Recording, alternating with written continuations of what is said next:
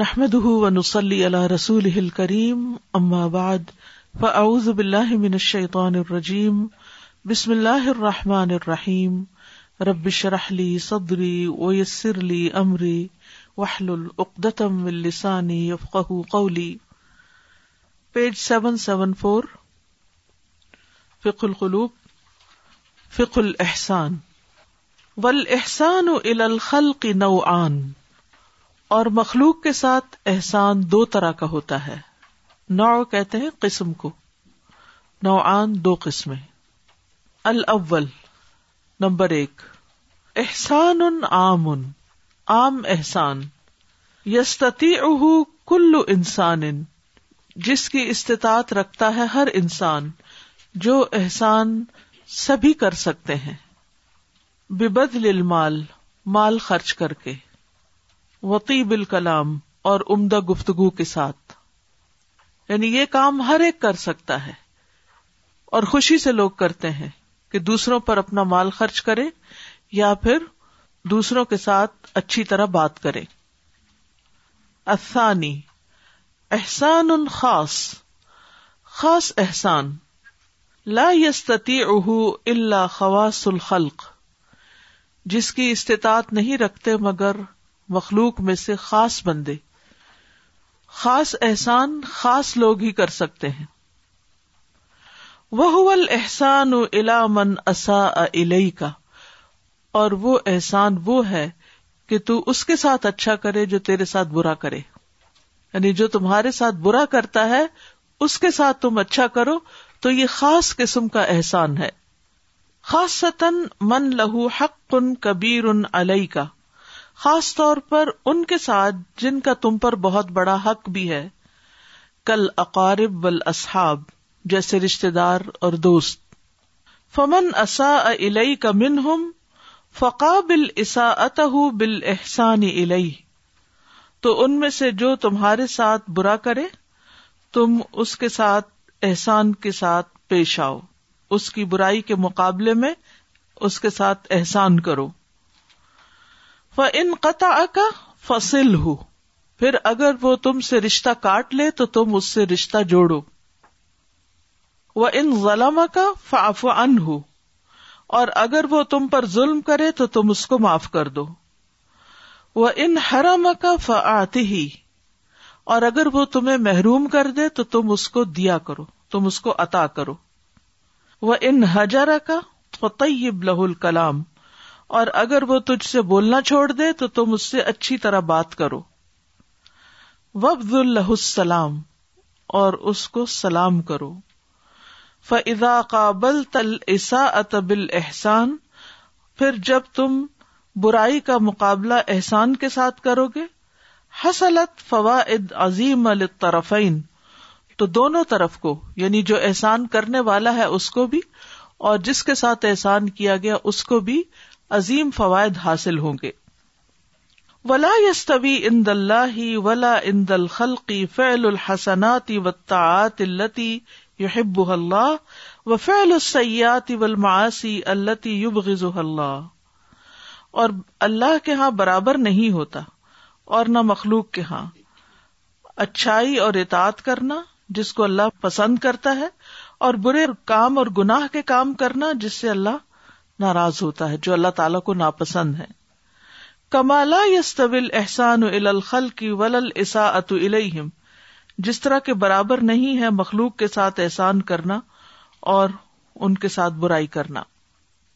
بل ذلك كله مختلف في الذات والصفات والجزاء، بلکہ یہ سب کا سب بہت فرق ہے اپنی ذات کے اعتبار سے، صفات کے اعتبار سے، اور جزا یا نتیجے کے اعتبار سے. کیا فرق ہے؟ اچھا کرنا اور برا کرنا. اچھائی الگ چیز ہے، برائی الگ چیز ہے. اچھائی کی خصوصیت کچھ اور ہے، برائی کی کچھ اور ہے. اچھائی کا نتیجہ کچھ اور ہے، برائی کا کچھ اور ہے. دونوں ایک دوسرے سے بالکل اپوزٹ ڈائریکشن پہ جاتے ہیں. وَلَا تَسْتَوِي الْحَسَنَةُ وَلَا السَّيِّئَةُ اِدْفَعْ بِالَّتِي هِيَ أَحْسَنُ فَإِذَا الَّذِي بَيْنَكَ وَبَيْنَهُ عَدَاوَةٌ كَأَنَّهُ وَلِيٌّ حَمِيمٌ. اچھائی برابر نہیں اور نہ ہی برائی برابر ہے، برائی کو اس طریقے سے دور کرو جو سب سے بہترین ہو، تو وہ شخص جس کے درمیان اور تمہارے درمیان کوئی دشمنی پیدا ہو گئی وہ ایسے ہو جائے گا گویا کہ وہ دلی دوست ہے، گہرا دوست ہے، ولی دوست ہے، مددگار ہے، حمیم بہت گہرا۔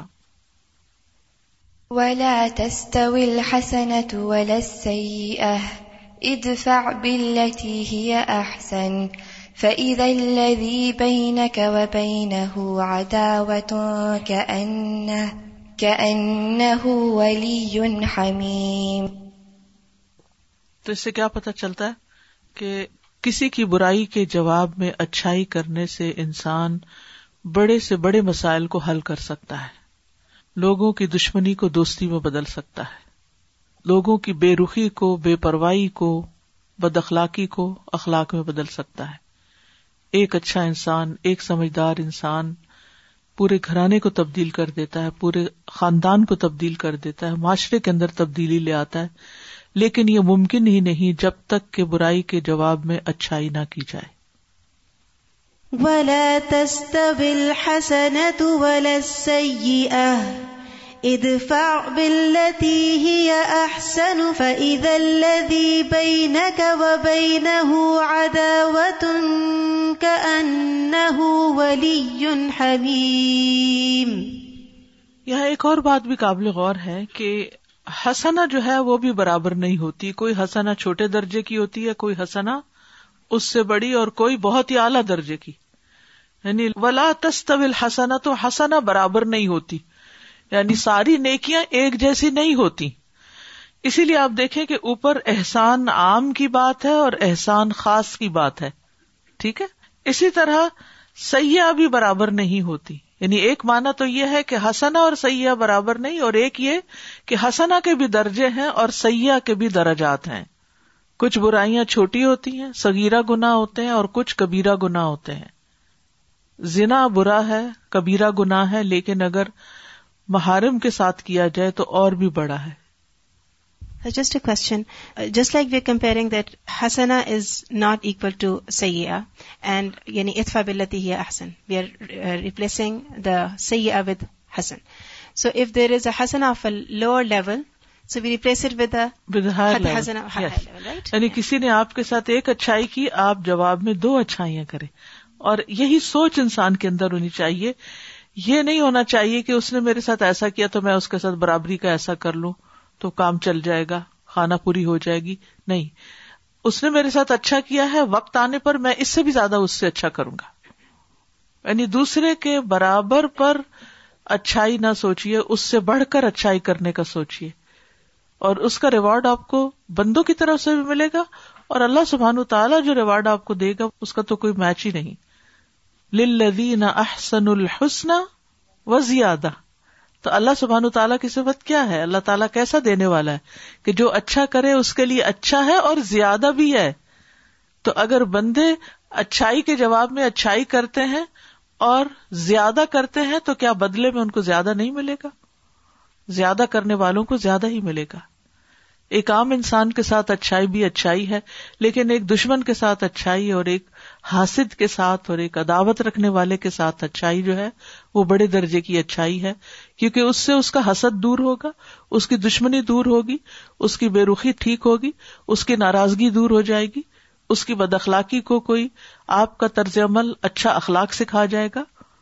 تو اس میں بے پناہ فائدے ہیں، اور سب سے بڑی بات یہ کہ ہر انسان یہ چاہتا نا میں دوسرے سے زیادہ بہتر ہوں، سمجھتا تو یہی ہے ہے یا نہیں، انا خیر منہ۔ تو آپ اسی صورت میں دوسرے سے بہتر ہو سکتے ہیں جب آپ دوسرے کے حسن سلوک کے مقابلے میں زیادہ بہتر حسن سلوک کرنا جانتے ہوں۔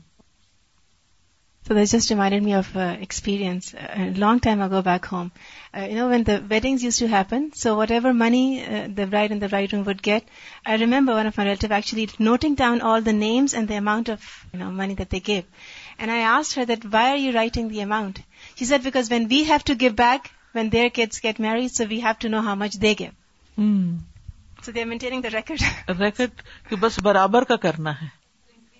قرآن کی سائد کے ساتھ ہی میرے ذہن میں آپ صلی اللہ علیہ وسلم کی سیرت کا وہ واقعہ یاد آ گیا کہ جو عورت آپ کے راستے میں گندگی پھینکتی تھی، آپ صلی اللہ علیہ وسلم اس کی عیادت کے لیے گئے.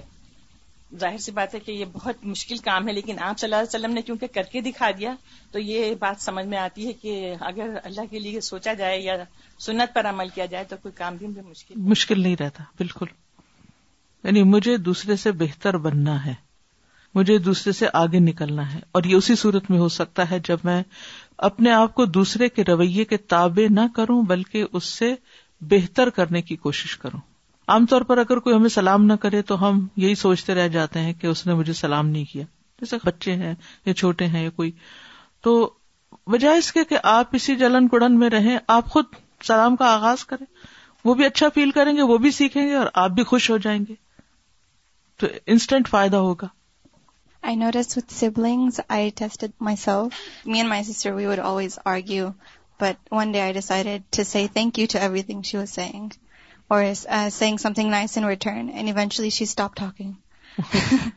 I realized that if you counter a fire with fire, you don't get anything. You yes. just get burned. Obviously. I was saying this, but فَإِنْ قَطَعَكَ فَصِلْهُ وَإِنْ ظَلَمَكَ فَعْفُ عَنْهُ. It's uh, very hard, especially I see that uh, in this, but we always have problem with family members. Mm. Those who are very close to you. And something that came to my mind right now is like, okay, Allah has done ihsan to us with so many things, subhanallah. Yes. And we want to see Allah, so we have to really like act on this. Those who have yes. got you, you have to do ihsan to them. Yeah. ہر لمحہ اللہ سبحانہ وتعالی ہم پر احسان کر رہا ہے. ہم اس کی نافرمانی کے کام کرتے ہیں تو وہ ہم سے رزق چھین نہیں لیتا. جو شخص صبح اٹھ کر نماز نہیں پڑھتا، کیا اس کا ناشتہ غائب ہو جاتا ہے؟ پھر بھی وہ اللہ کے دیے ہوئے سے کھا ہی رہا ہوتا ہے نا. اس بندے نے اپنا فرض پورا نہیں کیا، لیکن اللہ اپنا احسان جاری رکھے ہوئے ہے. استاذہ، لاسٹ فرائیڈیز خطبہ at ul Huda was like out of the book of کتاب الاحسان. یس، ہاؤ بیوٹیفلی دا شیخ gave the example from the سیرہ. So we learn that being a Muhsin benefits you and benefits the religion, the people around you, benefits others. How enemies of Islam became the defenders and supporters of Islam. بالکل. نبی صلی اللہ علیہ وسلم کی بہت بڑی کامیابی یہ ہے کہ آپ نے اپنے دشمنوں کو اپنا دوست بنا لیا. وہ قوتیں جو آپ کے خلاف استعمال ہوتی تھیں، وہ آپ کے ساتھ مل کر دوسروں کے خلاف استعمال ہونے لگی. فَالنُّفُوسُ مَجْبُولَةٌ عَلَى مُقَابَلَةِ الْمُسِيءِ بِالْإِسَاءَةِ. فَالنُّفُوسُ، تو انسانی نفس، مجبولتن، ان کے اندر یہ بات رکھ دی گئی، ان کی انسٹنکٹ میں یہ بات ہے، جبلت میں یہ بات ہے، عَلَى مُقَابَلَةِ الْمُسِيءِ، کہ برا کرنے والے کا مقابلہ کریں، بِإِسَاءَتِهِ، ہی ویسے ہی برائی کے ساتھ. یعنی انسان کے اندر یہ بات موجود ہے کہ جب اس سے کوئی برا کرتا ہے تو اس کا انسٹنٹ پہلا ری ایکشن کیا ہوتا ہے، جو بغیر کسی نیت کے ہوتا ہے، کہ یعنی پیچھے سے اگر کسی نے آپ کو پش کیا، آپ یہ تھوڑی کریں گے کہ اسمائل پاس کریں مڑ کے، آپ اپنی کونی پیچھے مار کے اس کو بھی فوری طور پہ پش کر دیں گے، انسٹنٹ ری ایکشن. پھر بعد میں چاہے آپ پچھتائیں کہ میں ایسا نہ کرتا، بہت اچھا نہیں کیا، لیکن ایسا ہو جاتا ہے. مینٹل ریفلیکس ایکشن وَعَدَمُ الْعَفْوِ عَنْهُ، اور اس کو معاف نہ کرنا. فَكَيْفَ بِالْإِحْسَانِ إِلَيْهِ، تو اس کے ساتھ احسان کیسے ہوگا. وَلَا يَصِلُ إِلَى هَذِهِ الرُّتْبَةِ الْعَالِيَةِ إِلَّا مَنْ صَبَرَ، اور اس بلند مرتبے تک کوئی پہنچ نہیں سکتا جب تک کوئی صبر نہ کرے. وَعَرَفَ جَزِيلَ الثَّوَابِ، اور بہت زیادہ ثواب کو نہ جانتا ہو. وَامْتَثَلَ أَمْرَ رَبِّهِ، اور اپنے رب کے حکم کی اطاعت نہ کرتا ہو. وما يلقاها الا الذين صبروا وما يلقاها الا ذو حظ عظیم، اور نہیں ڈالی گئی یہ بات مگر ان لوگوں کے اندر جنہوں نے صبر کیا، اور نہیں ڈالی گئی یہ بات مگر وہ جو بڑی قسمت والے ہیں. یعنی یہ ہر ایک کے اندر نہیں ہے، یہ صابرین کی صفت ہے اور بڑے نصیبے والوں کی صفت ہے. بڑے خوش قسمت لوگ ہیں جن کے اندر یہ صفت پائی جاتی ہو کہ کسی کی برائی کے جواب میں اچھائی کر سکیں. وَمَا يُلَقَّاهَا إِلَّا الَّذِينَ صَبَرُوا وَمَا يُلَقَّاهَا إِلَّا ذُو حَظٍ عَظِيمٍ. اب دیکھیں کہ بہت دفعہ جھگڑے پیدا کیوں ہوتے ہیں. کبھی آپ نے غور کیا لوگوں کے درمیان جھگڑا کب بڑھتا ہے؟ لڑائی، دشمنی، یعنی کہ بری فضا، یہ سب کب پیدا ہوتا ہے؟ جب ایک برائی کرتا ہے تو جواب میں دوسرا اس سے بڑھ کے کرنے کی کوشش کرتا ہے، پھر پہلا اس سے آگے بڑھتا ہے، پھر دوسرا اس سے آگے بڑھتا ہے، نتیجہ کیا ہوتا ہے؟ ایک گرہ جب لگتی ہے مثلاً تو اس کو کھولنا آسان ہوتا ہے، جب اس کے اوپر ایک اور لگ جاتی ہے اور اس کے اوپر ایک اور لگ جاتی ہے اور اس کے اوپر ایک اور لگ جاتی ہے تو معاملات مشکل سے مشکل تر ہو جاتے ہیں اور تعلقات خراب سے خراب تر ہوتے چلے جاتے ہیں۔ تو ان مسائل کا حل بھی احسان کے سوا کچھ نہیں۔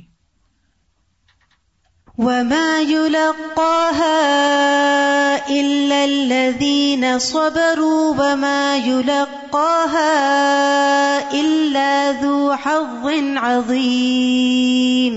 وَكُلُّ مَا خَلَقَهُ اللَّهُ عَزَّ وَجَلَّ فِيهِ إِحْسَانٌ إِلَى عِبَادِهِ يُشْكَرَ عَلَيْهِ وَلَهُ فِيهِ حِكْمَةٌ تَعُودُ إِلَيْهِ يَسْتَحِقُّ أَنْ يُحْمَدَ عَلَيْهَا لِذَاتِهِ۔ وَكُلُّ مَا خَلَقَهُ اللَّهُ، اور ہر وہ چیز جس کو اللہ عز و جل نے پیدا کیا ہے، فیہ اس میں، احسان احسان ہے، الی عبادہ اس کے بندوں کے لیے، کیونکہ یہ ساری چیزیں اللہ نے کس کے لیے بنائی ہیں؟ بندوں کے لیے بنائی ہیں۔ تو یہ سارے کا سارا کیا ہے؟ دراصل اللہ کا بندوں پر احسان ہے جو بھی اللہ نے پیدا کیا ہے۔ یشکر علیہ، اس پر شکر ادا کیا جانا چاہیے۔ وَلَهُ فِيهِ حِكْمَةٌ، اور اس کے لیے اس میں ایک حکمت ہے، تَعُودُ إِلَيْهِ جو اسی کی طرف لوٹتی ہے۔ يَسْتَحِقُّ وہ مستحق ہے، أَن يُحْمَدَ عَلَيْهَا کہ وہ اس پر تعریف کیا جائے، لِذَاتِهِ اس کی ذات کے لیے، یعنی اس احسان پر اس کا شکر اور اس کی تعریف کی جانی چاہیے۔ وَجَمِيعُ الْمَخْلُوقَاتِ فِيهَا إِنْعَامٌ عَلَى عِبَادِهِ، اور ساری مخلوقات میں ایک انعام ہے اس کے بندوں پر، یحصل بہا ہدایتہم جس کے ذریعے وہ ان کی ہدایت حاصل کرتا ہے، وتدل علی وحدانیتہ اور وہ دلالت کرتا ہے، یعنی یہ انعام دلالت کرتے ہیں اس کی وحدانیت پر، وصدق انبیائہ اور اس کے انبیاء کی سچائی پر، یعنی ان تمام مخلوقات کے ذریعے اللہ تعالیٰ بندوں کی ہدایت کا اہتمام کرتا ہے، اور یہ تمام چیزیں جو ہیں اللہ کی وحدانیت پر اور اس کے انبیاء کی سچائی پر دلالت کرتی ہیں۔ وَهِيَ تُوجِبُ الشُّكْرَ لِمَا فِيهَا مِنَ النِّعَمْ، اور وہ شکر کو واجب کرتی ہیں جو بھی اس میں نعمتیں ہیں۔ وَتُوجِبُ التَّذَكُّرَ لِمَا فِيهَا مِنَ الدَّلَالَةِ عَلَى عَظَمَةِ اللَّهِ وَقُدْرَتِهِ، اور یاد دہانی کو واجب کرتی ہیں جو بھی چیز دلالت کرتی ہے اللہ کی عظمت اور اس کی قدرت پر۔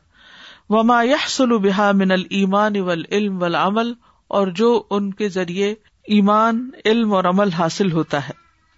کہنے کا مطلب یہ ہے کہ اللہ تعالیٰ کی جتنی بھی مخلوقات ہیں ان سب کے اندر ایک سبق ہے، ان سب کے ذریعے انسان کو ایک رہنمائی ملتی ہے اور انسان کے اوپر لازم ہے کہ وہ ان سے سبق حاصل کرے، شکر ادا کرے اور پھر ان کے ذریعے ایمان، علم اور عمل میں آگے بڑھے۔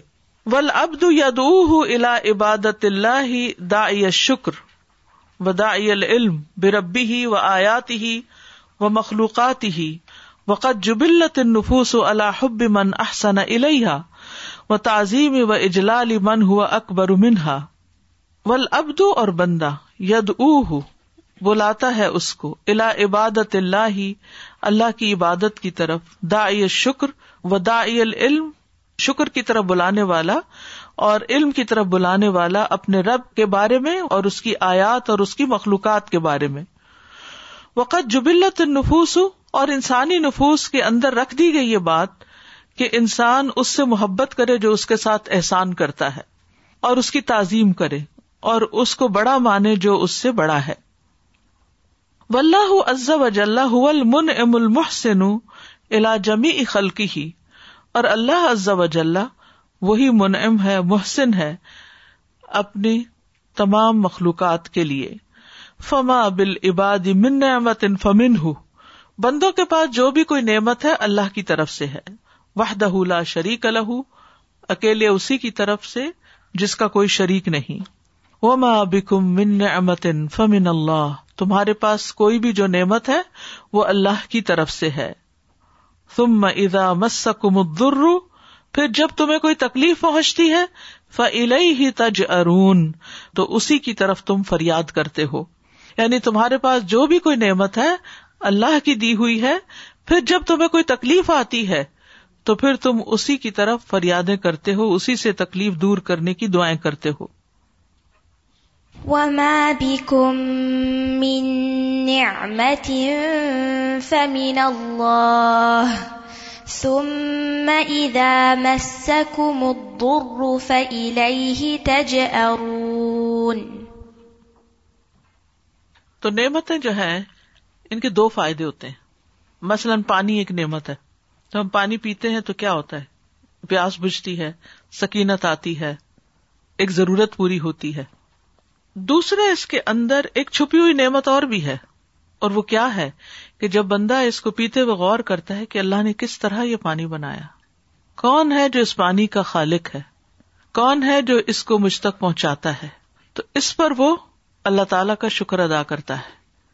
تو یہ جو ہدایت کی نعمت ہے انہی نعمتوں کے ذریعے جو حاصل ہوتی ہے، یہ جو پیچھے پیراگراف ہے نا سیون سیون فور پر، وَجَمِيعُ الْمَخْلُوقَاتِ فِيهَا إِنْعَامٌ عَلَىٰ عِبَادِهِ يَحْصُلُ بِهَا ہدایتُهُمْ.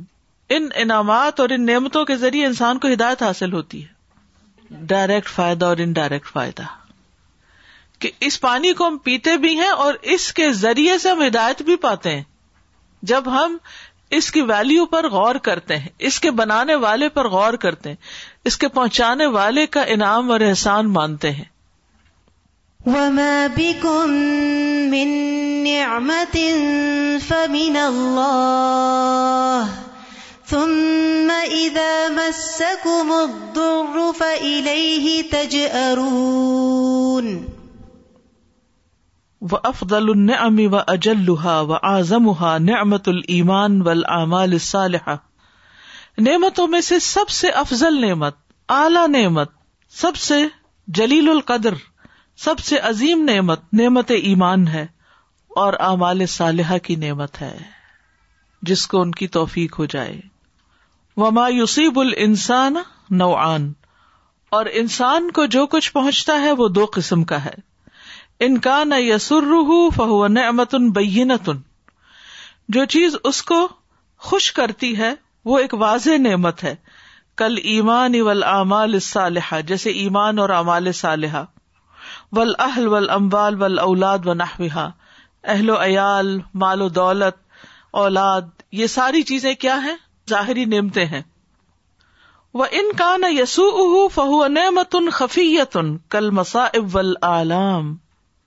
اور اگر کوئی چیز اس کو تکلیف دیتی ہے انہی میں سے، مثلاً ایمان لا کر کوئی آزمائش آ گئی، اعمال صالحہ میں جیسے نماز پڑھنے میں کوئی تکلیف ہے، اہل و عیال ہیں وہ ہیں پاس لیکن ان سے کئی شکایتیں بھی ہیں، اموال ہیں ان کے کمانے میں مشکلات ہیں یا ان کے چوری ہو جانے کا ڈر ہے یا کوئی نقصان ہو جاتا ہے، اولاد ہے ان کی طرف سے کئی تکلیفیں آتی ہیں. یعنی ایک طرف ظاہری طور پر وہ سب نعمتیں ہیں جن کی بندے کو ضرورت ہوتی، لیکن ان کے اندر مصائب اور آلام بھی ہیں، اور وہ مصائب اور آلام جو ہیں وہ بھی نعمت ہیں. یہ بہت گہرا معنی ہے. یعنی اولاد میں، مال میں، انسان کی مختلف چیزوں میں جو مصیبتیں آتی ہیں، تکلیفیں آتی ہیں، وہ بھی نعمت ہیں. کیسے؟ یکفر اللہ بہا خطایاہ، اللہ تعالیٰ ان تکلیفوں کی وجہ سے اس کی خطائیں معاف کر دیتا ہے. وَيَرْفَعُ بِهَا دَرَجَاتُهُ، اور ان کے ذریعے اس کے درجات بلند کرتا ہے. وَيُثَابُ بِالصَّبْرِ عَلَيْهَا، اور ان پر صبر کر کے اس کو ثواب ملتا ہے یا وہ ثواب دیا جاتا ہے. وَفِيهَا حِکْمَةٌ وَرَحْمَةٌ لَا يَعْلَمُهَا الْعَبْدُ، اور اس میں ایک ایسی حکمت اور رحمت ہوتی ہے جس کو بندہ جانتا نہیں ہوتا. تو مصائب اور آلام کیسے نعمتیں ہیں؟ نمبر ایک، خطائیں ختم ہوتی ہیں، گناہ معاف ہوتے ہیں. نمبر دو، درجات بلند ہوتے ہیں. نمبر تین، صبر کا ثواب ملتا ہے. اور ان کے اندر حکمت اور رحمت بھی ہوتی ہے جسے بندہ نہیں جانتا. تو یہ چار چیزیں ہو گئی. کسی کمپلینٹ کی کوئی گنجائش نہیں کہ ہمارے ساتھ یہ کیوں ہو گیا. السلام علیکم ورحمۃ اللہ. میرے دماغ میں جب یہ چار پوائنٹس آ رہے تھے تو کبھی کبھار ایسے بھی ہوتا ہے کہ جیسے ماں ناراض ہوئی بچے نے نافرمانی کی یا کچھ کیا تو اس میں بچے کی بچت ہوتی ہے.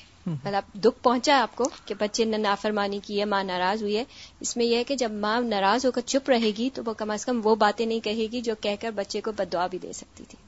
تو اس طرح سے یہ بھی ایک نعمت ہے. بالکل بد دعا. اور پھر یہ ہے کہ یا پھر اس کو مار پٹائی کرے گی تو وہ بھی بچ گیا وہ بھی بچ گیا. تو ان سب چیزوں میں جب چھوٹی چھوٹی چیزیں گھروں کے اندر ہوتی ہیں یہ سب نعمتیں ہوتی ہیں جس کو اگر ہم دیکھ سکیں اس نعمت کی آنکھ. بالکل. وَالنِّعْمَتَانِ كِلَاهُمَا احسان من اللہ. دونوں طرح کی نعمتیں کون سی؟ خوش کرنے والی ظاہری اور تکلیف دہ چیزیں, یہ دونوں جو نعمتیں ہیں, كِلَاهُمَا احسان من اللہ, یہ دونوں کے دونوں اللہ کی طرف سے ایک احسان ہے. وَتَحْتَاجَانِ مَا شُكْرِ إِلَى الصَّبْرِ, اور شکر کے ساتھ صبر کی محتاج ہیں. اَمَّا الدَّرَّاءُ فَظَاهِرٌ, تکلیف تو ظاہر ہوتی ہے.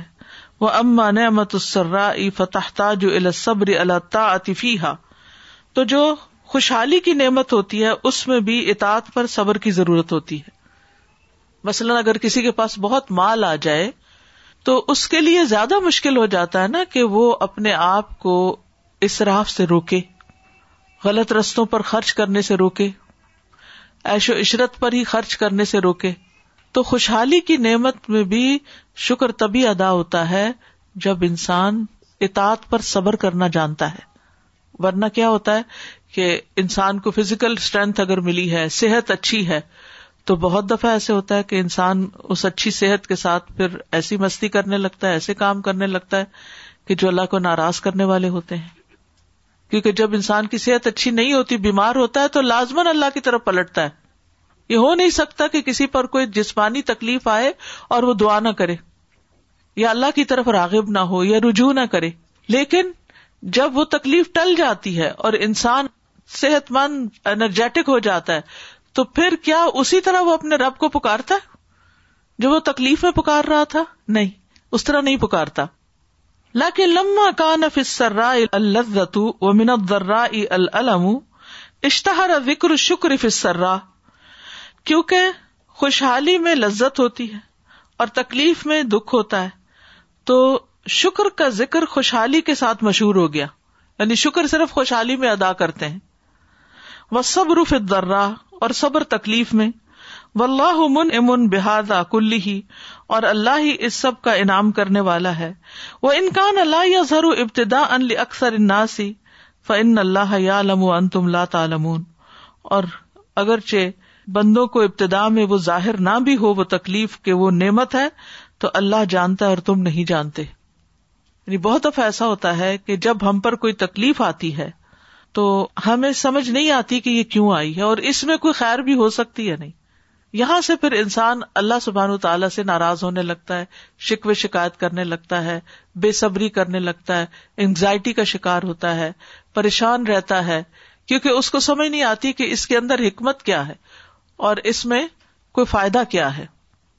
لیکن اللہ کو تو پتا ہے, انسان کو نہیں پتا. وَذُنُوبُ الْإِنسَانِ مِن نَفْسِهِ, اور انسان کے گناہ اس کے نفس کی طرف سے.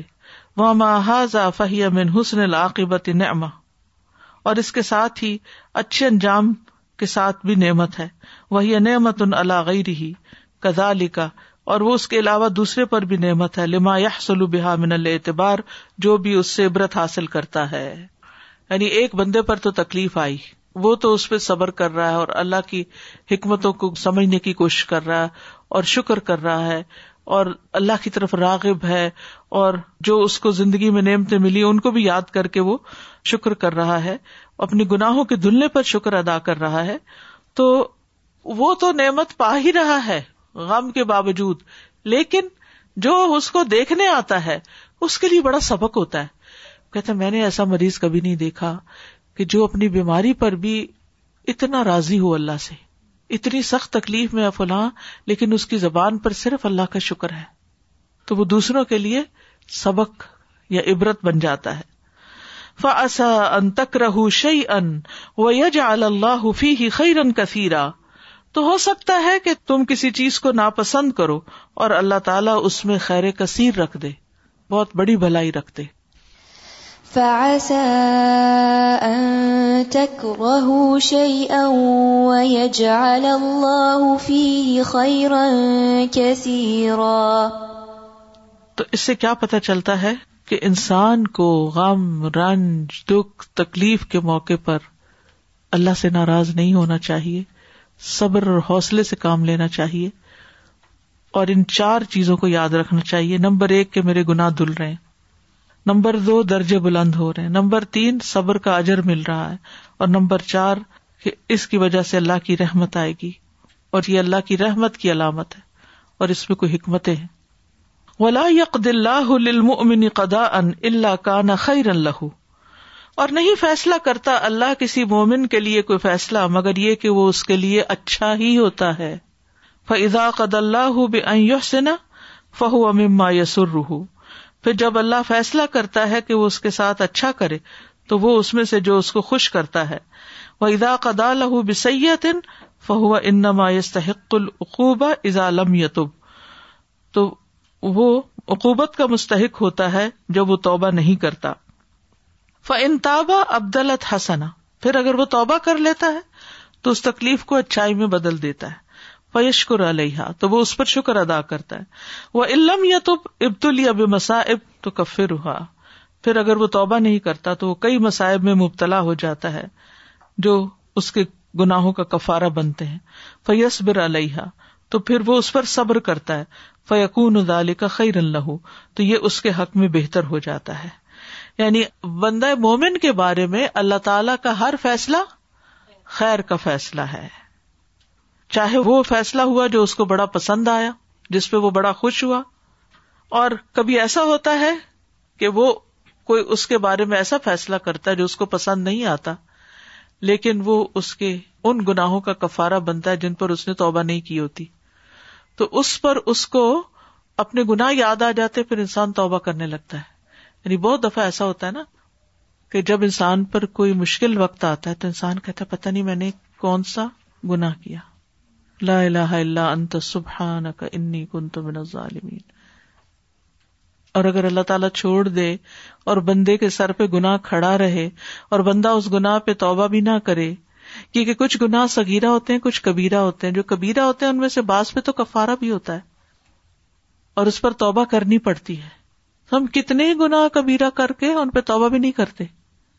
کئی دفعہ غیبت کر کے سمجھ ہی نہیں آتی غیبت بھی کی ہے، یا اسی طرح کسی کا مذاق اڑا کے، کسی پہ ہنس کے، کسی کے بارے میں برا گمان کر کے، جب وہی چیز اپنے کو پیش آتی ہے تو پھر ان کہتا ہے یا اللہ میری توبہ، میں نے کیوں فلاں کے بارے میں ایسا سوچا، تو پھر انسان توبہ کرتا ہے اور توبہ پھر کفارہ ہو جاتے ہے اس کے لیے، اور پھر انسان شکر ادا کرتا ہے اس پر کہ یا اللہ شکر ہے تو نے مجھے میرا گناہ یاد کرا دیا۔ پھر اگر پھر بھی توبہ نہیں کرتا تو اللہ تعالیٰ اس کو اور امتحان میں ڈالتا ہے اور امتحان میں ڈالتا ہے، حتیٰ کہ وہ امتحان اس کے لیے کفارہ ہو جاتے ہیں۔ ہم میں سے کوئی دعویٰ نہیں کر سکتا کہ میں نے کبھی کوئی گناہ نہیں کیا، جانے انجانے کچھ نہ کچھ ہوتا رہتا ہے۔ پھر کبھی تو اللہ سبحانہ وتعالیٰ ان ہمارے گناہوں کی وجہ سے ہمارے کاموں میں رکاوٹ ڈال دیتا ہے، کسی کام میں بلا وجہ تاخیر ہی ہوئے چلے جاتی ہے، کبھی رزق میں کمی ہو جاتی ہے، جیسے ایک حدیث میں بھی آتا ہے کہ بندہ رزق سے محروم کر دیا جاتا ہے یا رزق کم کر دیا جاتا ہے، کبھی اولاد کی طرف سے کوئی پریشانی آ جاتی، کبھی کسی اور چیز کی طرف سے۔ تو جب انسان کو ایک ایکسیڈنٹ کا سامنا کرنا پڑتا ہے، ایک جھٹکا لگتا ہے، تو پھر اس کو یاد آتا ہے اوہ میں نے کس کس کے ساتھ زیادتی کر رکھی ہے، پھر اس پر وہ سنبھل جاتا ہے، پھر توبہ کرتا ہے۔ پھر بھی اگر توبہ نہیں کرتا تو پھر اور مشکل آتی ہے اور آتی ہے، حتیٰ کہ انسان توبہ کر لیتا ہے۔ اور اللہ سبحانہ وتعالیٰ کی طرف سے یہ تکلیف بھی دراصل بندے کے فائدے کے لیے آتی ہے کہ بندہ ہوش میں آ جائے۔ السلام علیکم صاحبہ، میں یہ سوچ رہی تھی کہ ساری نعمتوں کے بعد اللہ تعالیٰ جب توبہ کی توفیق دے دیتے ہیں تو یہ ایک ایسی نعمت ہے کہ جو انسان کی زندگی کو بدل دیتی ہے، مطلب بہت بڑی بلیسنگ ہے اگر توبہ کی توفیق مل جائے تو۔ ورنہ کیا ہوتا ہے توبہ بھی نہیں بندے کرتے اور مسائل پر مسائل بڑھتے چلے جاتے ہیں، وہ مسئلہ اپنی جگہ ہوتا ہے کہ ایک اور آ جاتا ہے اور امید کی کوئی راہ نظر نہیں آتی اور اندھیرا ہی اندھیرا چھا جاتا ہے۔ جی السلام علیکم۔ وعلیکم السلام۔ ابھی کچھ دن پہلے اپنا ایکسپیرینس ایسے بتاؤں گی کہ جمعے کی نماز میں نے پڑھی اور کبھی کبھی دل کی کیفیت ایسی ہوتی ہے تو میں دعا کر رہی تھی کہ اللہ میرے تمام گناہوں کو بخش دیں، اور میں رو بھی رہی تھی۔ اور پھر بس کچھ ایسا ہوا کہ پھر میں اوپر گئی ہوں کمرے میں اور نیچے اترتے ہوئے میرا پاؤں سلپ ہوا اور میں سیڑھیوں سے گر گئی. اور اس وقت جو سب سے پہلا میرے دل میں خیال آیا کہ اللہ نے میری دعا سن لی آج، کہ میری گناہوں کی مغفرت ایک ذریعہ بن گیا. تو یہ جو خیال اللہ کی طرف سے دل میں، یہ اللہ کی طرف سے ہی تھا اور اس پہ میں نے بہت شکر ادا کیا. الحمدللہ. exactly یہی بات یہاں کی گئی کہ جب انسان کو پھر وہ احساس ہو جاتا ہے تو پھر انسان اس پر شکر ادا کرتا ہے، اور یہ خاص شکر ہوتا ہے، یہ احسان کا اعلیٰ درجہ ہوتا ہے کہ انسان تکلیف ہونے پر اللہ سے ناراض نہ ہو بلکہ یہ سمجھے کہ یہ میرے گناہوں کا کفارہ ہونے کے لیے آئی ہے. السلام علیکم. The sister talking about her falling down. It reminds me of when my mother got sick last year and she kept asking me why this happened. So I kept telling her, say Allah is expiating your sins. Keep making shukr. And I said, imagine all your children are coming one by one to see you. How much of shukr you have to make. So every time she would ask me, because in that state she was not in her senses, I would tell her, say La ilaha illa anta subhanaka. And she would read that bichari. Then she would ask again, why? And then I would tell her again that look, look at the blessings, because all your children are coming to see you. Alhamdulillah. Alhamdulillah. There's a lot of blessings in sicknesses and illnesses, but yes. we don't see it. Yes. We don't see it. Alhamdulillah. قال النبی صلی اللہ علیہ وسلم عجبا Lamar المؤمن. مومن کا معاملہ بھی بڑا عجیب ہے. نبی صلی اللہ علیہ وسلم نے فرمایا ان امرہ کلہ خیر، اس کا سارے کا سارا معاملہ خیر ہی خیر ہے. ولیس ذاک لأحد الا للمؤمن، اور یہ بات مومن کے سوا کسی کو حاصل نہیں ہوتی. ان اصابتہ سراء شکر، جب اس کو خوشحالی ملتی ہے تو شکر ادا کرتا ہے. فکان خیر اللہ، وہ اس کے حق میں بہتر ہوتی ہے. وَإِنْ أَصَابَتْهُ ضَرَّاءُ صَبَرَ، اور اگر اس کو کوئی تکلیف پہنچتی ہے تو صبر کرتا ہے. فَكَانَ خَيْرًا لَهُ، تو وہ اس کے حق میں بہتر ہوتا ہے. وَاللَّهُ عَزَّ وَجَلَّ يُحِبُّ الْمُحْسِنِينَ فِي عِبَادَةِ اللَّهِ، اور اللہ عز وجل اپنے بندوں سے محبت کرتا ہے جو محسنین ہوتے ہیں اللہ کی عبادت کے معاملے میں. الْمُحْسِنِينَ إِلَى عِبَادِ اللَّهِ، جو محسن ہوتے ہیں اس کے بندوں کے ساتھ، بندوں کے ساتھ معاملات میں. المحسنین الی انفسہم، محسن ہوتے ہیں اپنی ذات کے معاملے میں. المحسنین فی جمیع اعمالہم، محسن ہوتے ہیں اپنے تمام کاموں میں، احسان کے درجے پہ کام کرتے ہیں. ولی محبتہ لذالک امر بہ فقال، اور اس کی محبت میں اسی لیے اللہ تعالیٰ نے فرمایا وَأَحْسِنُوا، اور احسان کرو، نیکی کرو. ان اللہ یحب المحسنین، بے شک اللہ محسنین سے محبت کرتا ہے. وَأَحْسِنُوا إِنَّ اللَّهَ يُحِبُّ الْمُحْسِنِينَ. وَاللَّهُ عَزَّ وَجَلَّ يُعْطِي عَلَى الْعَمَلِ الْحَسَنِ الْأَجْرَ الْحَسَنَ، اور اللہ عز و جل نیک عمل پر اچھا اجر عطا کرتا ہے. وَالدَّارَ الْحُسْنَى، اور اچھا گھر. كما قال سبحانہ، جیسے اللہ سبحانہ تعالیٰ کا فرمان ہے لِلَّذِينَ أَحْسَنُوا الْحُسْنَى وَزِيَادَةٌ، جن لوگوں نے اچھا کیا ان کے لیے اچھا بدلہ ہے اور زیادہ بھی ہے.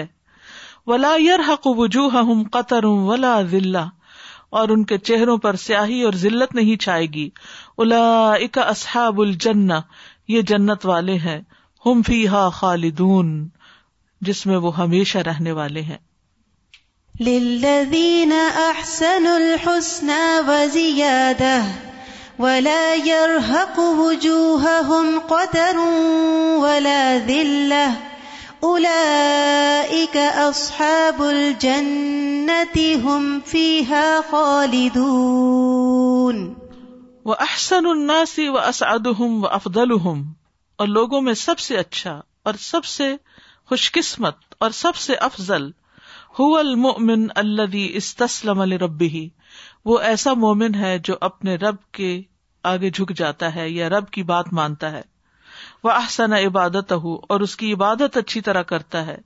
بِاتِّبَاعِ شَرِيعَتِ الَّتِي أَرْسَلَ بِهَا رُسُلَهُ، اس کی شریعت کی اتباع کرتے ہوئے جس کے ساتھ اس نے اپنے رسولوں کو بھیجا. وَأَنزَلَ بِهَا كُتُبَهُ، اور ان کے ساتھ اپنی کتابوں کو نازل کیا. وَجَعَلَهَا طَرِيقًا لِخَوَاصِ خَلْقِهِ وَأَتْبَاعِهِمْ، اور بنایا ان کو ایک راستہ، ایک ذریعہ اس کے خاص بندوں کے لیے اور ان کے پیروکاروں کے لیے. ومن احسن دینا ممن اسلم وجهه لله، اور اس سے اچھا دین کس کا ہو سکتا ہے جس نے اپنا چہرہ اللہ کے سپرد کر دیا. وهو محسن، اور وہ محسن بھی ہے. واتبع ملۃ ابراہیم حنیفا، اور اس نے ابراہیم علیہ السلام کے طریقے کی پیروی کی جو یکسو تھے. واتخذ اللہ ابراہیم خلیلا، اور اللہ تعالیٰ نے ابراہیم علیہ السلام کو اپنا دوست بنا لیا. ومن احسن دینا ممن اسلم وجهه للہ وهو محسن وهو محسن واتبع ملة ابراہیم حنیفا واتخذ اللہ ابراہیم خلیلا. یعنی سب سے اچھا انسان دین کے اعتبار سے کون ہے؟ جو اپنی ذات کو اللہ کے حوالے کر دے اور احسان کی روش پر ہو اور ابراہیم علیہ السلام کے طریقے پر ہو. ابراہیم علیہ السلام کو اللہ نے اپنا دوست بنایا تو ایسا انسان بھی اللہ کا خاص بندہ ہوگا. ومعیت اللہ بالنصرۃ والتأیید والتمکین مع اہل الایمان والصبر واہل التقوی والاحسان کما قال سبحانہ. اور اللہ کی معیت اور نصرت اور تائید اور تمکین اہل ایمان کے ساتھ ہے اور اہل صبر کے ساتھ ہے اور اہل تقوی اور احسان کے ساتھ ہے، جیسا کہ اللہ تعالیٰ کا فرمان ہے ان اللہ مع الذین اتقوا والذین هم محسنون، بے شک اللہ ان لوگوں کے ساتھ ہے جو تقوی اختیار کرتے ہیں اور وہ لوگ جو محسن ہیں. ان اللہ مع الذین اتقوا والذین هم محسنون. وقد وعد اللہ کل من احسن فی عبادت اللہ، جو بھی اللہ کی عبادت میں احسان کا درجہ اختیار کرتا ہے اس سے اللہ کا وعدہ ہے. وَأَحْسَنَ إِلَىٰ عِبَادِ اللَّهِ بِالثَّوَابِ الْجَزِيلِ، اور جو اللہ کے بندوں کے ساتھ احسان کرتا ہے اس کو بہت زیادہ ثواب کا وعدہ ہے. کما قال سبحانہ، جیسا کہ اللہ سبحانہ تعالیٰ کا فرمان ہے ان المتقین فی ظلال وعیون وفواکہ مما یشتہون کلوا واشربوا ہنیئا بما کنتم تعملون انا کذالک نجزی المحسنین. بے شک متقی لوگ سایوں اور چشموں میں ہوں گے اور پھلوں میں جو بھی وہ چاہیں گے، جس کی خواہش کریں گے، کھاؤ اور پیو مزے لے کر بوجہ اس کے جو تم عمل کرتے تھے، بے شک اسی طرح ہم محسنین کو بدلہ دیتے ہیں. ان المتقین فی ظلال وعیون وفواکہ مما یشتہون کلوا واشربوا ہنیئا بما کنتم تعملون انا کذالک نجزی المحسنین. I was reflecting upon this description here, al-muhsinina fil ibadatillah, al-muhsinin ila ibadillah. You know, being a muhsin in so many ways. And I was thinking about ashab al-kahf because we're learning about them. And how to protect their iman, they did that ihsan on themselves by retreating and withdrawing from that situation which was a situation of fitna. Sometimes ihsan requires that we move away from a situation in which there is temptation, in which there is long-term harm. So sometimes withdrawal is also, you know, a kind of ihsan, you know, in, in certain situations. اور اپنے آپ کو آخرت کے عذاب سے بچانا جو ہے، یہ شرک میں پڑ جاتے تو انجام کیا ہوتا، یہ اپنے اوپر احسان ہے. اب مثلاً ہم علم حاصل کر رہے ہیں تو کس پر احسان ہے؟ استاد پر ہے یا اپنے فیلوز پر ہے یا کسی اور پر ہے؟ کس پر احسان ہے؟ اپنے اوپر احسان ہے. پھر جب اس پر عمل کریں گے تو دوسروں پر بھی احسان ہو جائے گا، اور وہ بھی دراصل اپنے اوپر ہی احسان ہوگا جب کسی کے ساتھ احسان کریں گے. I was just thinking a lot of times you hear this uh, phrase that I ran out of patience, or like people say that, but if you look at this ayah that we just read of, of Surah Yunus where it says alladhina ahsanu, like it's Allah's promise that he will increase us not only in reward, like it's kind of left open, it increase us in reward inshallah, but also strengthening our resolve and making us more patient. So we should really believe that promise that Allah will strengthen that quality within us, yes, if we continue to do it. Ustad, these qualities of Muhsin that you mentioned, and right before that the example that you gave regarding the advantages of blessings, that it has one direct advantage and there's an indirect advantage. For example, regarding drinking water, when somebody drinks water he is satiated, there's a direct benefit, but only a muhsin will be able to see the indirect benefit. So being grateful to the blessings of Allah subhanahu wa ta'ala is one of the traits of a muhsin from what has been explained here.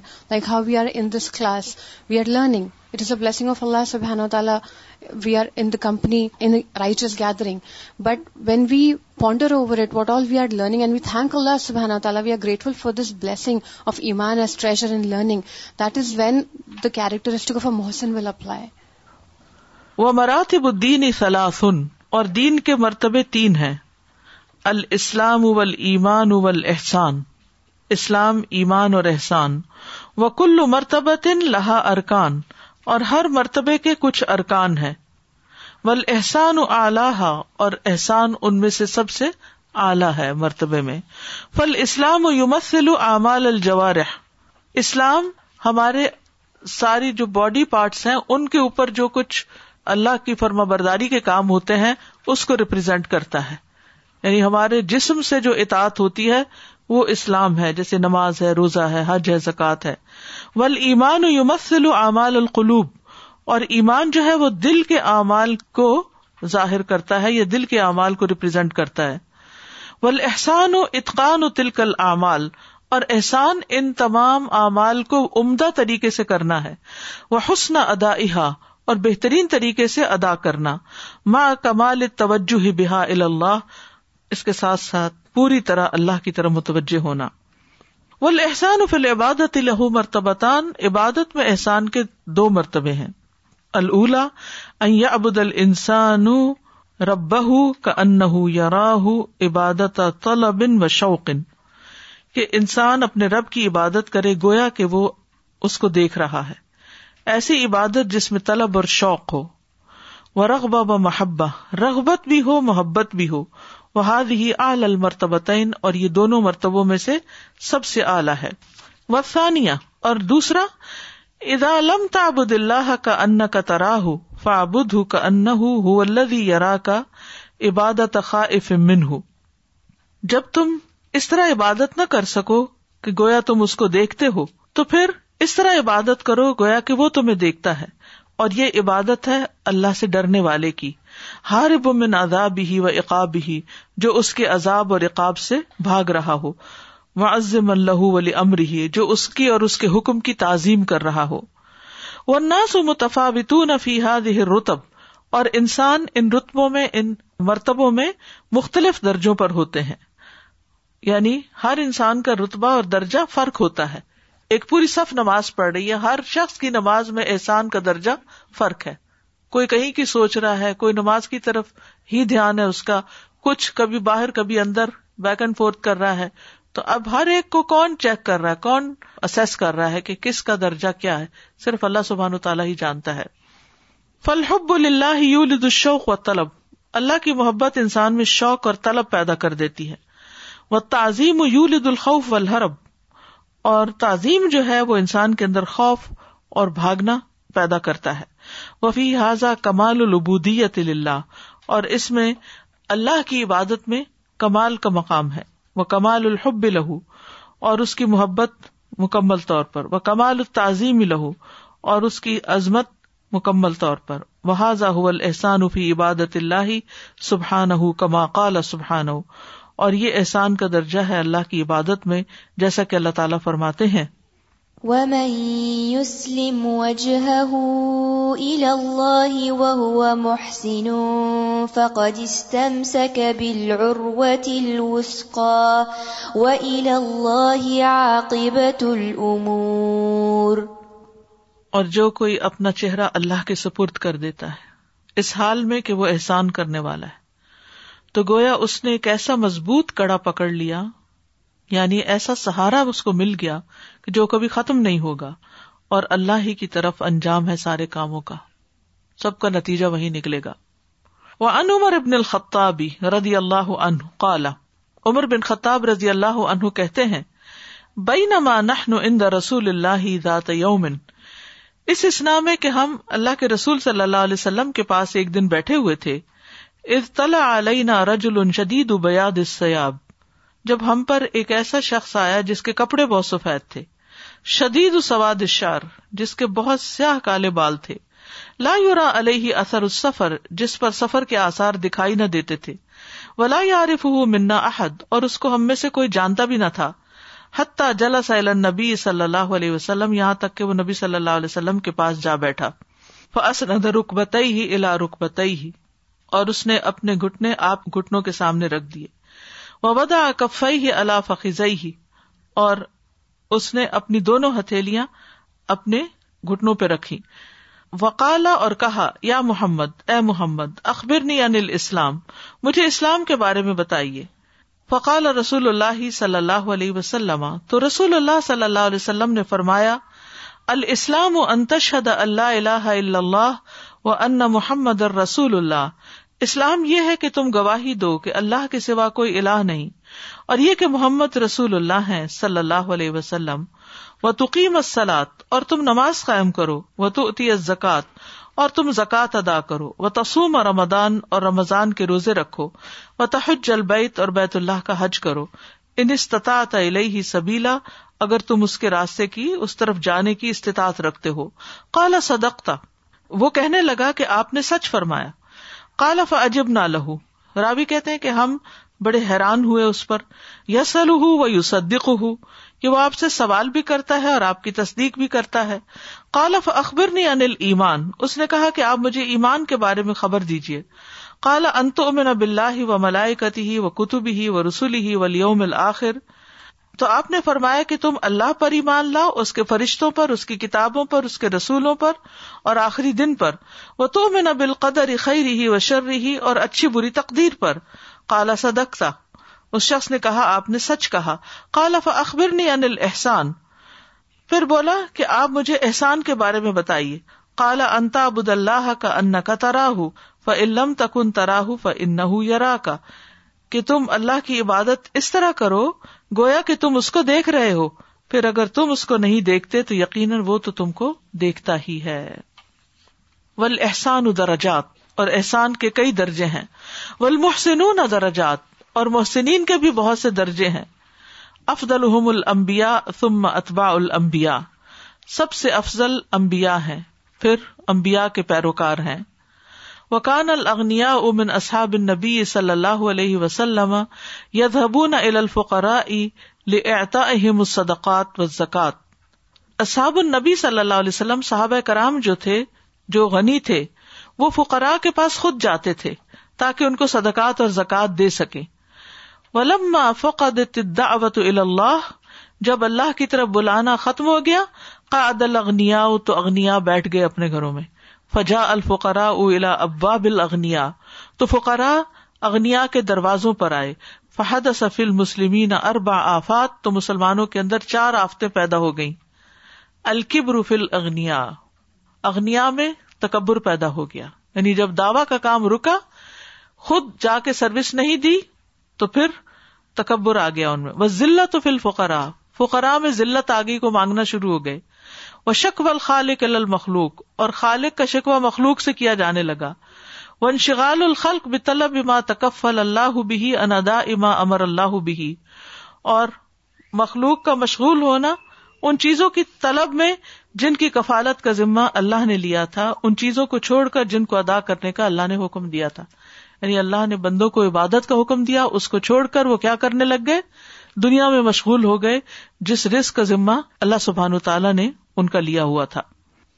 آج آپ دیکھیں کہ جو Christian missionaries ہیں وہ دعویٰ کا کام کرتی ہیں، تو وہ اپنے گھروں میں تو نہیں بیٹھے ہوئے، کیا کرتے ہیں، travel all over the world, پھر وہ کیا کرتے ہیں، صرف جا کے لیکچر دیتے ہیں یا کچھ اور بھی کرتے ہیں، کھلاتے ہیں، پہناتے ہیں، علاج کرتے ہیں، اسکول بنا کے دیتے ہیں، سڑکیں بنا کے دیتے ہیں، پانی کے کنویں کھود کے دیتے ہیں، بے شمار ان کے کام کرتے ہیں۔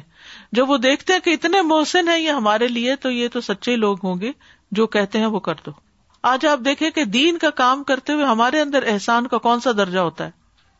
مثال کے طور پر اسی ادارے کو لیجئے کہ ہم آنے والے طالب علموں کے ساتھ کتنی محبت سے پیش آتے ہیں، کتنے ان کے لیے کیئرنگ ہوتے ہیں، صرف وہ نہیں بلکہ کوئی بھی شخص جو ہم سے کوئی سوال کرتا ہے، کچھ پوچھتا ہے، کچھ مانگتا ہے، کوئی چیز چاہتا ہے، اس کے ساتھ ہمارا رویہ کیا ہوتا ہے، ایک عام مسلمان کا رویہ اور ایک داعی الی اللہ کا رویہ بالکل فرق ہوتا ہے، بالکل مختلف ہوتا ہے۔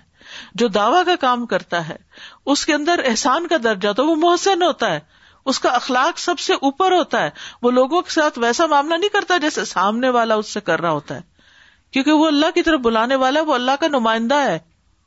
اور جب انسان دعویٰ کا کام چھوڑتا ہے تو پھر وہ بندوں کے برابر آ جاتا ہے, جیسا کوئی مجھ سے کرے گا ویسا ہی میں اس سے کروں گا, کیونکہ اسے اس بات کی تو فکر نہیں ہوتی کہ میں نے اپنا اچھا اخلاق ڈسپلے کرنا ہے, کیونکہ اگر میں بد اخلاق ہوں گا تو لوگ مجھ سے تو بھاگیں گے ہی, دین سے بھاگ جائیں گے, کیونکہ میں دین کو ریپرزینٹ کر رہا ہوں.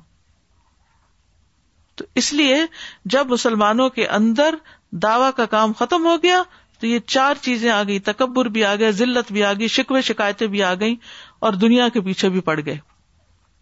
وجاءت الذلۃ علی المسلمین فی اکثر بلاد الاسلام, اور مسلمانوں کے اکثر شہروں کے اندر ذلت آ گئی.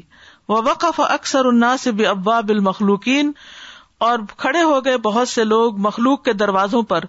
ینشدون العزت, ان سے عزت چاہنے لگے, والغنا, اور مال, عند الذلیل الفقیر, ذلیل و فقیر کے ہاں, یعنی انسان تو سارے ہی محتاج ہیں.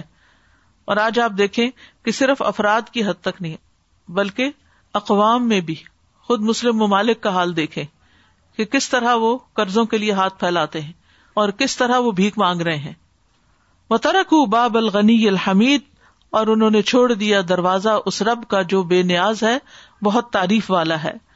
وَالنَّاسُ يَتَفَاوَتُونَ فِي الْأُنْسِ بِاللَّهِ وَالْأُنْسِ بِغَيْرِ اللَّهِ, اور انسانوں کے درجات ہیں کس اعتبار سے, اللہ کے ساتھ مانوس ہونے کے اعتبار سے اور غیر اللہ کے ساتھ مانوس ہونے کے اعتبار سے.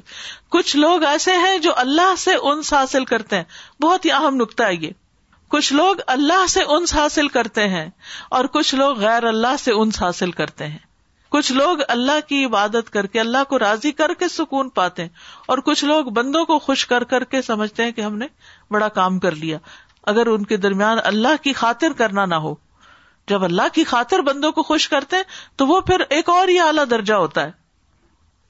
فالمؤمن انسہ باللہ وطاعتہ وامتثال امرہ ولذت مناجاتہ, مومن جو ہوتا ہے اس کا انس اللہ کے ساتھ ہوتا ہے, اس کی اطاعت میں ہوتا ہے, اس کے حکم ماننے میں ہوتا ہے, اور اس کے ساتھ سرگوشیاں کرنے کی, مناجات کی لذت میں ہوتا ہے. اس کا دل وہاں جا کے راضی ہوتا ہے جب وہ یہ کام کرتا ہے. فمن وجد انسہ باللہ فی الوحدہ, تو جو تنہائی میں اللہ کے ساتھ انس پاتا ہے, وفقدہ بین الناس, اور لوگوں کے بیچ میں آ کے اسے بھول جاتا ہے, فہو صادق ضعیف, وہ سچا تو ہے مگر کمزور ہے, کمزور مومن ہے. ومن وجدہ بین الناس, جو لوگوں کے درمیان تو انس پاتا ہے, وفقدہ فی الخلوہ, اور تنہائی میں وہ کھو دیتا ہے, فہو معلول, تو وہ بیمار ہے.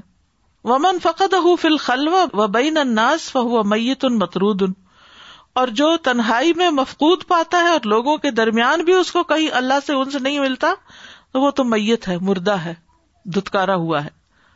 ومن وجد فی الخلوۃ وبین الناس, تو جو تنہائی میں بھی اللہ سے مانوس ہوتا ہے اور لوگوں کے بیچ میں بھی بیٹھ کے اللہ کو یاد کرتا رہتا ہے, فہو المحب الصادق القوی فی حالہ, تو ایسا سچا محبت کرنے والا ہے جو اپنے حال میں بڑا ہی مضبوط ہے. یعنی اب ہم سب اس معیار پر اپنے آپ کو پرکھیں کہ کیا ہمارا ایمان صرف اس وقت بڑھتا ہے جب ہم کسی ایمانی مجلس میں ہوتے ہیں, کسی مسجد میں, کسی لیکچر میں وغیرہ وغیرہ, یا ہمارا ایمان اکیلے میں بھی اللہ سے باتیں کر کر کے بڑھ رہا ہوتا ہے, کیا ہم تنہائی میں بھی اللہ کو یاد کر رہے ہوتے ہیں, کیا تنہائی میں بھی ہمارا دل لگتا ہے. جیسے کسی نے کہا تھا نا, تین مواقع پر اپنے دلوں کا جائزہ لو, تو اگر دل کو حاضر نہ پاؤ تو سمجھو کہ تمہارے اندر دل نہیں پتھر ہے. اور وہ تین مواقع کون سے؟ سب سے پہلے تنہائی میں اکیلے جب ہوتے ہو تو دل کی حالت کیا ہوتی ہے, کیا اللہ کے ساتھ انس محسوس ہوتا ہے, اللہ سے باتیں کرتے ہو, اللہ سے سرگوشیاں کرتے ہو, اللہ کی محبت محسوس کرتے ہو.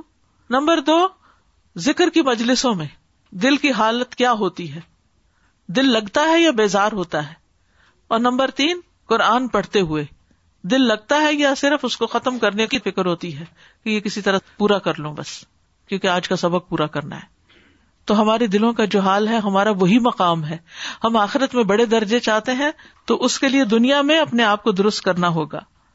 وَمَنْ كَانَ فَتْحُهُ فِي الْخَلْوَةِ لَمْ يَكُنْ مَزِيدُهُ إِلَّا مِنْهَا, تو جس کی کامیابی خلوت میں ہو گئی وہ اس سے بڑھ کے کچھ نہیں چاہتا. ومن کان فتحہ بین الناس بنصحہم وارشادہم کان مزیدہ معہم. تو جو لوگوں کی نصیحت اور رہنمائی سے ہی اس کا دل کھلتا ہے تو انہی کے پاس اس کے لیے مزید ہوتا ہے. وآخر دعوانا ان الحمد للہ رب العالمین.